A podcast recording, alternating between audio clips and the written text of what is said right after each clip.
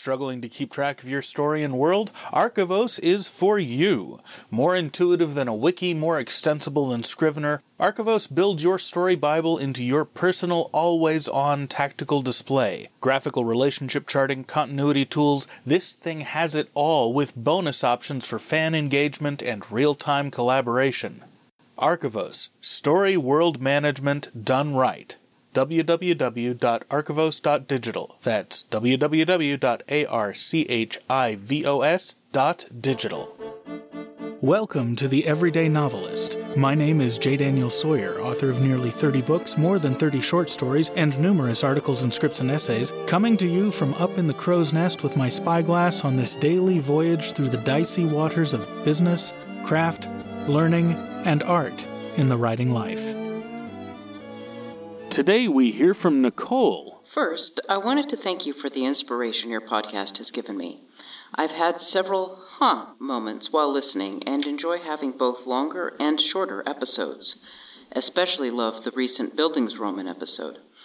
I also wanted to thank you for helping me get started writing again after 25 years. Dude, cool. When I read Gail Carriger's Heroine's Journey this spring, I had no intention of writing a novel. But that led me to your podcast and the NaNoWriMo 2020 and 2019 series. It pulled the veil away from what it's like to write a novel and got me into thinking that maybe I could actually do this. Excellent. Congratulations. For my mental and physical health, I decided not to attempt a November NaNoWriMo, but rather do my own June NaNoWriMo. I ended up getting. Smart. February is even better. Uh, February is about the same once you take the holiday stuff out of November. It's about the same amount of days Mm. where you've got like real effectiveness. Maybe even have one more because Thanksgiving can pull like four days out sometimes, depending on your family situation. Mm-hmm. And if it's an election year, oh my God. I ended up getting a Facebook group of five friends and newfound friends together and committed to posting my progress daily. Cool. It ended up that I was pretty much the only one who posted, but I'm grateful to have had it because I knew I was accountable for it. Excellent. Before you go on, I should stop and I need to let everybody know. Speaking of uh, forums and whatnot, our forum got completely taken down by spammers. I'm going to be putting it up again here sometime before this NaNoWriMo. But I got to find one that's a little more spam proof because I can't spend two hours a day removing spam users and spam posts. So I want to get that back because it was really cool to have um, all of you, both during Nano and then after, a place for you to drop questions and completion solidarity and all that fun stuff. But uh, please bear with me because right now uh, it's a mess over there. So, uh, and those of you, I'm going to try to save the old threads and repost them in archive format on the new whatever, but um, that might not be possible. So we'll see. Anyway, please uh, continue, Kitty. I listened to the 2020 NaNoWriMo for the third time to help with moral support and writing help during that June NaNoWriMo. Cool. I had no idea what I'd be able to do when I started. Outside of a couple of completed pages of fan fiction here and there, most of my writing has been lesson planning and parent emails for the last 18 years as I fought the good fight teaching high school Japanese, then German. Guten Abend. Listening to the word totals on the podcast, I was prepared for it to be an uphill battle.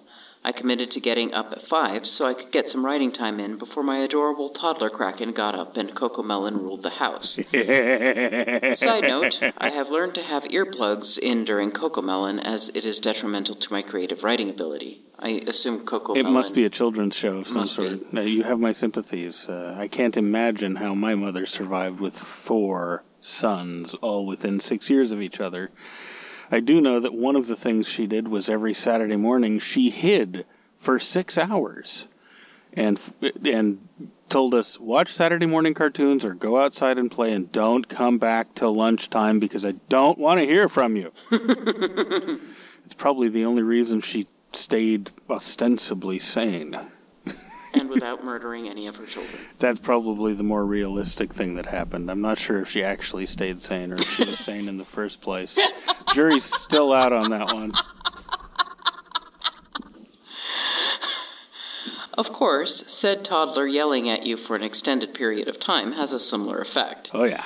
To my astonishment, I was actually able to pull words and hit my 1700 word total most days. Congratulations. I ended up with a full story and 20 words shy of 54,000 for the month. Not bad, especially for a first go. It's my learning novel, and who knows how good the words are, but they are there. But I have two questions for you. Okay, so actually, I think because we are thin on questions right now, I'm going to do the complete dorky thing and break this into three episodes. So that was part one of the feedback. We will be back tomorrow with part two, the first question. Thank you very much, Nichole. It's so. Emails like this are one of the reasons we keep going. Um, we're not making enough off of this to quite justify it financially, though. If you or anyone listening want to help, you can support us through a variety of methods, which you can find at everydaynovelist.com/support. And especially now that we're uh, trying to eke out a home from bare land in the middle of nowhere, the support really helps and is really appreciated.